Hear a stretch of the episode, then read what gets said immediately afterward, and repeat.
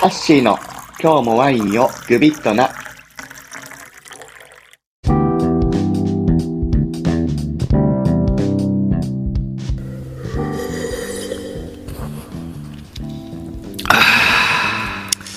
うまあ、こんにちは、ハッシーです。ちょっとね、最近全然グビッとしていなかったんで、とりあえず、グビッとしてました。えーっと、今日はシャンパーニュを飲んでいます。えージャクソン・ラセーニュという生産者のモングーという村のシャルドネ100%で作ったシャンパーニュですね。えードサージュという名前の補糖はしないで、えー甘みの調整とかしないで作られているシャンパンです。最初はちょっと閉じてて、ローストアーモンドみたいな香りとか強くて、なんか、あれこんなもんかなって思ったんですけど、うん、徐々に蜂蜜とかウレタ、レモン、あとはレモンピールとか、リンゴとか、えー、まあちょっと桃みたいな風味はあるかな。で、ビスケットとかトーストみたいな、ちょっとこう、香ばしい風味もあったりして、その後に塩味や苦味、で、キリッと全体をまとめる酸味があるワインですね。月の初めなので、ちょっと気合い入れようと思って、えーシャンパーニュを飲んでました。えーですが、ちょっとあの、ポルトガルワインの話をひた、えーしていこうかなと思っています。えー前回はポルトガルの法律とビーニョベルデについてのお話を少ししました。今日はドウロとダンと、うん、バイラーダもできるかなまあその辺について話そうかなって思っています。っていうかですね、まあ、実は、うん、どうだろう。ここまでで結構北のポルトガルのエリアっていうのが大体有名なところ終わるんですけれど、まあ北っていうか二分割した時の北ですね。これより南のエリアがですね、実はまだ僕も、うん、テキストブック的なことはわかるんですけれど、それ以上の経験がですね、まだちょっと少なくて、まあ、そこまで話せることあるかなって感じなんですけれど、うん、まあまあまあ、とりあえず基本的なね、話とかしようかなとは思っています。でももっとね、やっぱリサーチしていきたい国ではあるので、またね、そういったリサーチとかしたものはいつかやりたいなと思います。では、改めて今回は、えードウロ、ダン、バイラーダについてなんですけど、まずこの3つの立地ですね、確認しておきましょうか。やっぱチリって難しいのでね。前回話したビーニョベルデは、ポルトガル最北端の沿岸部から、まあ内陸、東西の中心ぐらいまでですね。で、そこからさらに東には、まあ他のエリアが広がってます。で、ビーニョベルデ沿岸部の南の方にポルトっていうポルトガル第二の都市があるんですね。そこからドウロ川を登っていって、まあ、さっき言ったビーニョベルデ内陸部を抜けた先に、まあ、ちょうどドウロ川の中流域から、うん、東の国境くらいまで DOC ドウロという地域があります。で、その南側に、うん山に囲まれたエリア、えーダウンっていう、えーエリアがあります。内陸部ですね。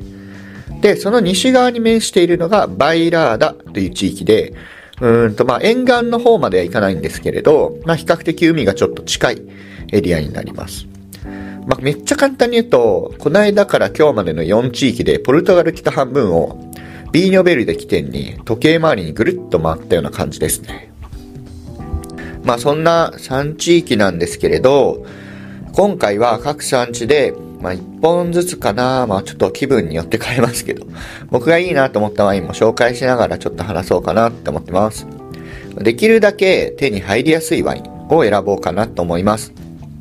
まあ、高級ワインとかね、飲めないワイン紹介してもしょうがないのでね。じゃあ、ドウロから見ていきましょうか。まあ、おそらくポルトガルワインって言ったらここって産地ですよね。うん、DOC ドウロっていうのはもともと主成強化ワインを作っている、えーまあ、ポートワインの名産地。DOC ポルトで作られる、えー主成強化しないワインの原産地故障ですね。ややこしいですね。まあ、ポートワインが有名な産地なんですよ、この辺って。で、まあ、ほとんどそっちを作ってたんですけれど、まあ、あの、その後いろいろあって、ちょっとスティールワインもいいもの作れるんじゃないかっていうので、えー作られて、最初は広域で、まあ、そこまで品質高いものは作られてなかったんですけれど、まあ、あの、いろいろ技術力上がったりして、えー DOC 道路っていうのが生まれたわけです。まあ、後々ちょっと話します。で、元は本当に主成教会員が輸出市場でも多く占めてたんですよね。まあそういうのを作れる地域が他なかったんですよ。まあ今と違って、やっぱり結構寒い地域も多かったんで、糖度が上がんなかったんですよね、ブドウの。それに対して、まあこのポルトガルのエリアとかそういったところは乾燥してあったかいので、糖度も結構上がりやすかったんですね。ただ、このエリアで、うーんと、なんだっけ、フェルナンド・ニコラウ・デ・アルメイダさんが、えー、ボルドを訪れて、まあ、このポートの生産者のとこでやってた人なんですけど、うんと、その時に道路でも結構高品質なスティールワイン作れるんじゃないかって思って取り組み始めたんですよ。で、その結果1952年に初めてバルカベーリャっていうワイン作られました。で、最初は人気が全然なかったらしいんですけど、今はもうすごい高価。10万円以上とかですかね。もう全然取引されてる高級ワインになってます。まあそういうのありながら、なかなかそれに追従する生産者っていうのはいなくて、ただまあ、後にもちょっと紹介するニーポートっていう、えー、まあ、ポルトガルワイン語る上では、まあ、ポートワインでもスティールワインでも結構、うん、いろんな取り組み、先進的な取り組みをしている有名な作り手さんですね。まあ、こういった人の、えー、活活躍とかもあって、まあ、DOC ドウロっていうのが1982年に、えー、制定されたんですね。で、ドウロっていうのは、うんと、ドウロ川のスペイン国境の方から、まあ、下っていって、えー、さっきのビーノベルデとの、うん、間あたりにセラードマランっていう山があるんですね。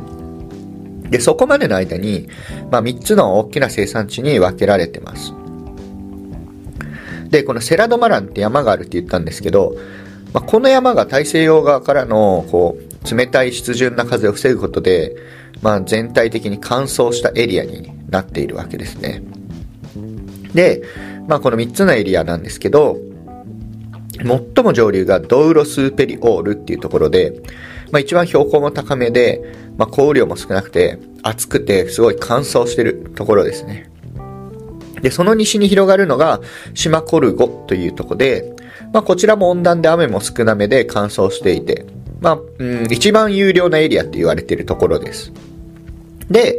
うん、最も、えー、西にあるバイシャコルゴって言われる、うん、比較的地域内では、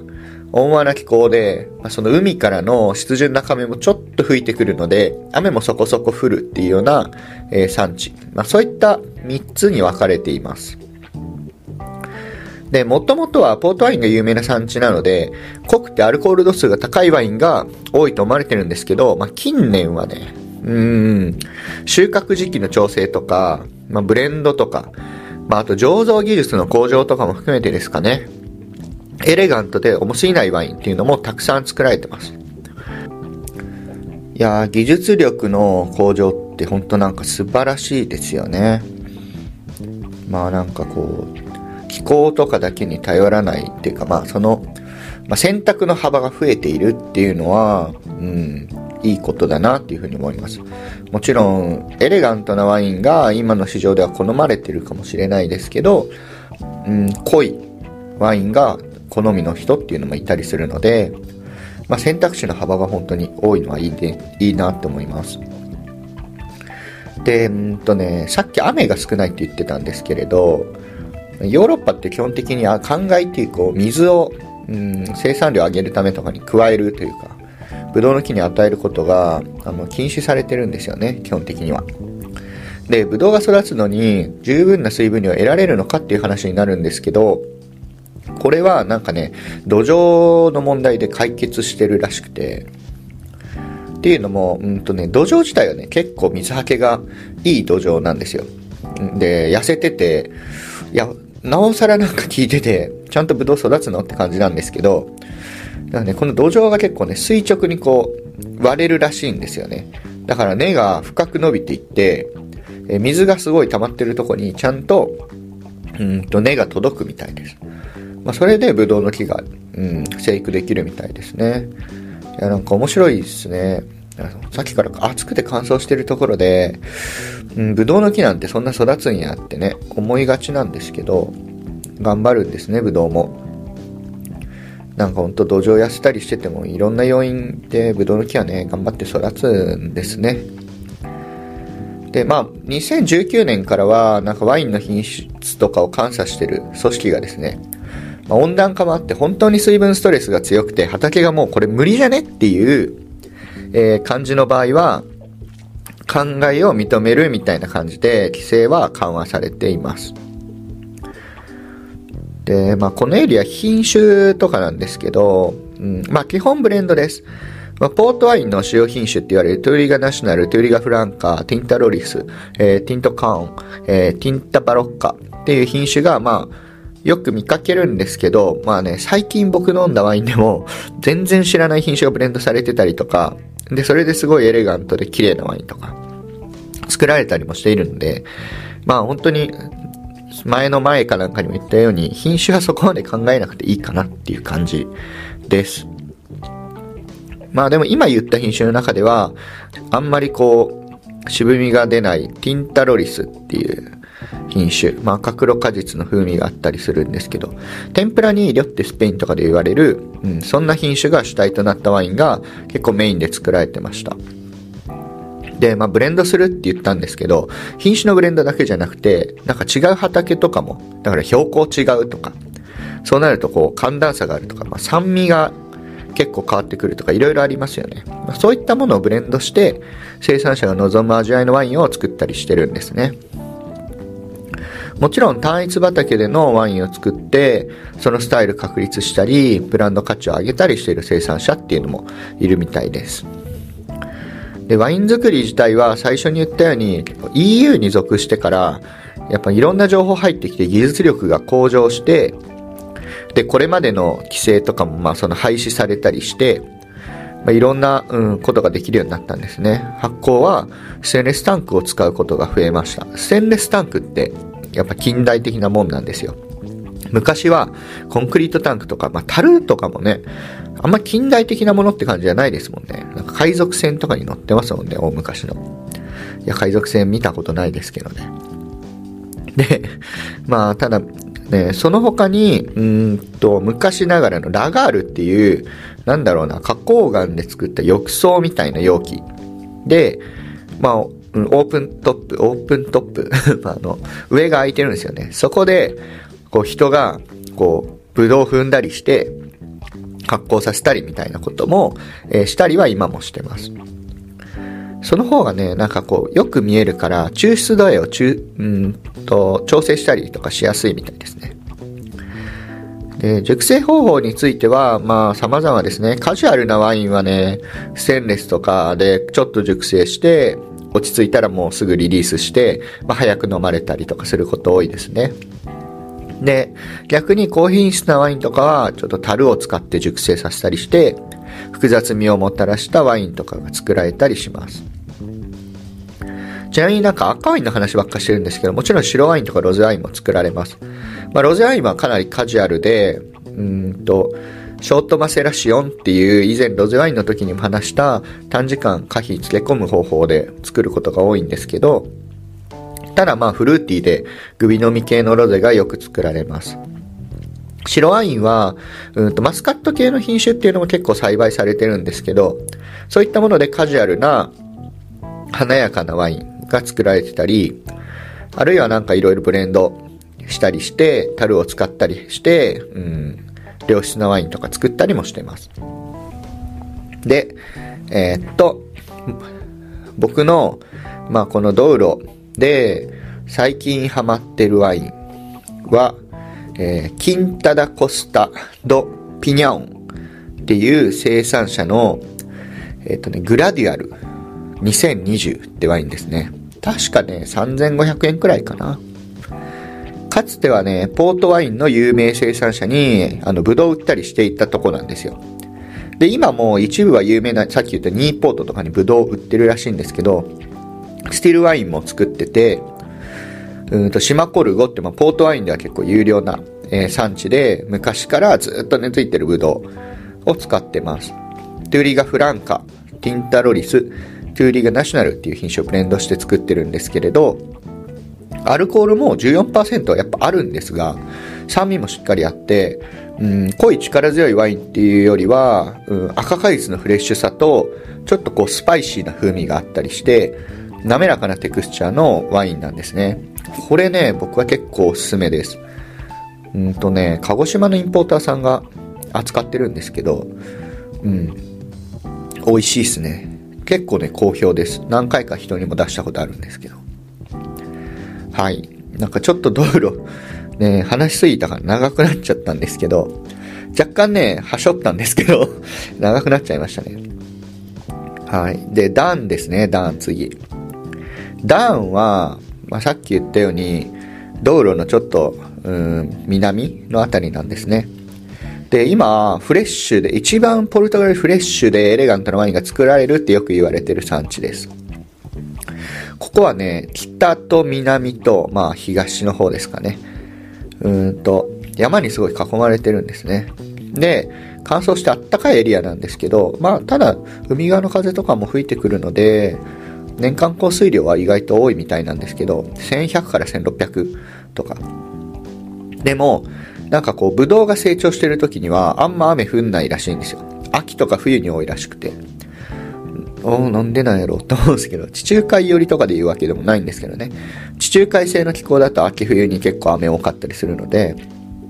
まあそうではないんですけど、まあそんな感じの気候らしいです。まあだからカビのリスクとかすごい低くていいなと思うんですけど、はい。で、今、え、暑いのにフレッシュなの？とか、乾燥してそうなのに、え？なんで？って思われる方もいるかもしれないんですけど、でもね、この産地ほとんどが400から500メートルの標高のところに畑を構えてるみたいで、まあ、低いとこだと200メートルとか、高いとこだと900メートルとかあるらしいんですけど、まあ、平均4、500メートルくらい。で、まあ、これぐらいの標高になると、やっぱりね、夜は結構冷え込むんですよ。で、寒暖差が大きくなるので、うん、酸味がしっかり保たれたまま、えー、フレッシュな、えー、あよく熟した、えー、アロマで酸味が高いフレッシュなワインっていうのが作れるようになるんですね。しかもね、どうやらちょっと調べたら、うん、もう夏の終わりぐらいから結構気温下がるみたいですね。で、そもそも標高高いと、うんと、100メートルごとに0.6度下がるってね、中学校の理科とかでもね、言われてたと思うんですけど、まあだから平均気温もやっぱ平地よりは低くなりますよね。そんな感じ。まあこういった要素がやっぱフレッシュなエレガントなワイン作るのに、え、重要なのかなっていうふうに思うんですけど、で、しかも、うんとね、ここは雨結構、まあそこそこ降るって言ったんですけど、ただね、水はけも結構いいみたいで、だから、まあ、雨がすごい多い、多すぎて、水を蓄えすぎると、このブドウがね、見割れしたりとかいろいろしちゃうんですけど、まあそういった可能性ないですね。適度にあと水分ストレスがある方が、ブドウはなんかこうよく熟するって言われてるんで、まあそういうのにも結構適した、えー、土壌をしてるみたいですね。ただまあなんかね、うん、水はけ良すぎて、水不足に陥っちゃうこともあるらしいんですけど、いやーなんか大変ですね、ほんとバランス雨、土壌、まあ、いろんな要素が絡んで、こう水の管理っていうのはすごい、なんかね、話してても思いますけど、大変ですね。で、まあ、そんな段、えー、まあ、フレッシュでエレガントなワインが作られる段ですね。なんかね、歴史的には昔はそんなでもなかったらしくて、政府が結構規定して協同組合でワイン作らされてたんですね。だから品質より量が優先されて、まあ、だから全然コントロールされてない酸っぱさと渋さを持ったワインっていうのがほとんどだったみたいです。でも、EU に加入してから、うんと、だから1986年とかですか？に加入してから、まあ、こういった規制も廃止されて、個人の生産者が増えて、どんどん品質が上がっていったんですね。なんかね、昔から思うんですけど、なんで政府主体になると品質より量が優先されるんですかね？まあ当たり前か。たくさん売って、ね、バンバン金にしてしまった方がいいもんね。品質を保つためにはお金かかるから高く売ってもあんまり利益出ないからってことなのか。いやまあそうだな。そうですね。うん、なんか自己解決しちゃいましたけど。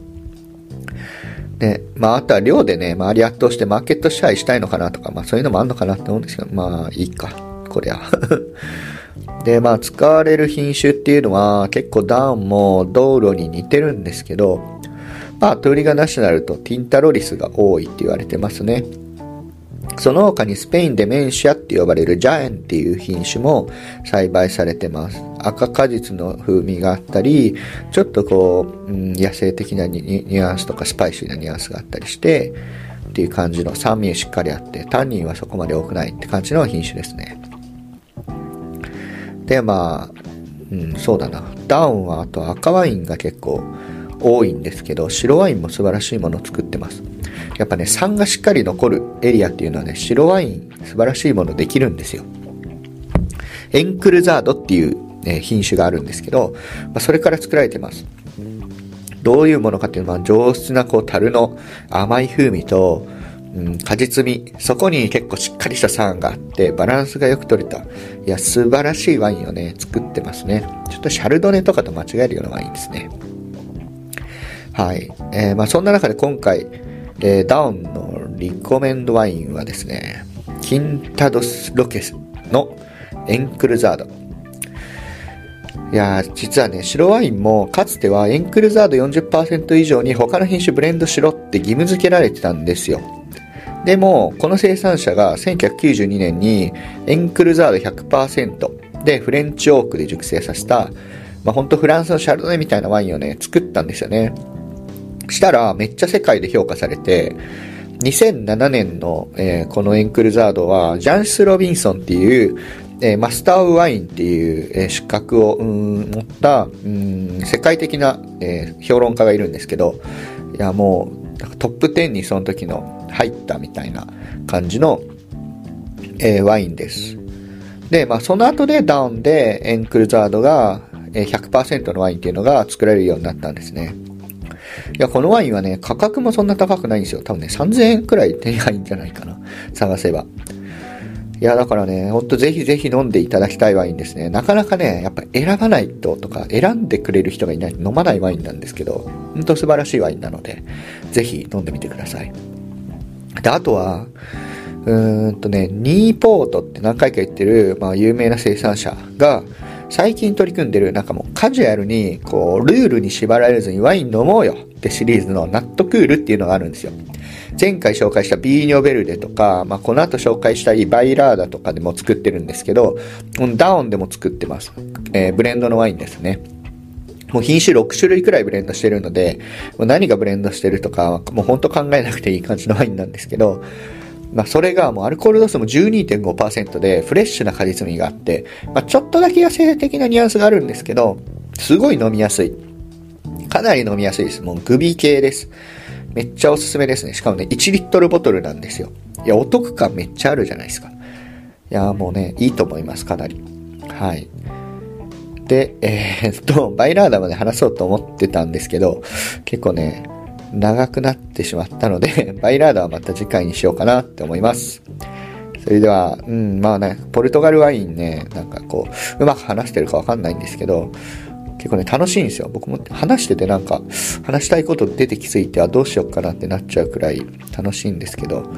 はい、なんかね、ちょっとでも興味持ってもらえたらいいなと思ってます。それでは皆さんありがとうございました。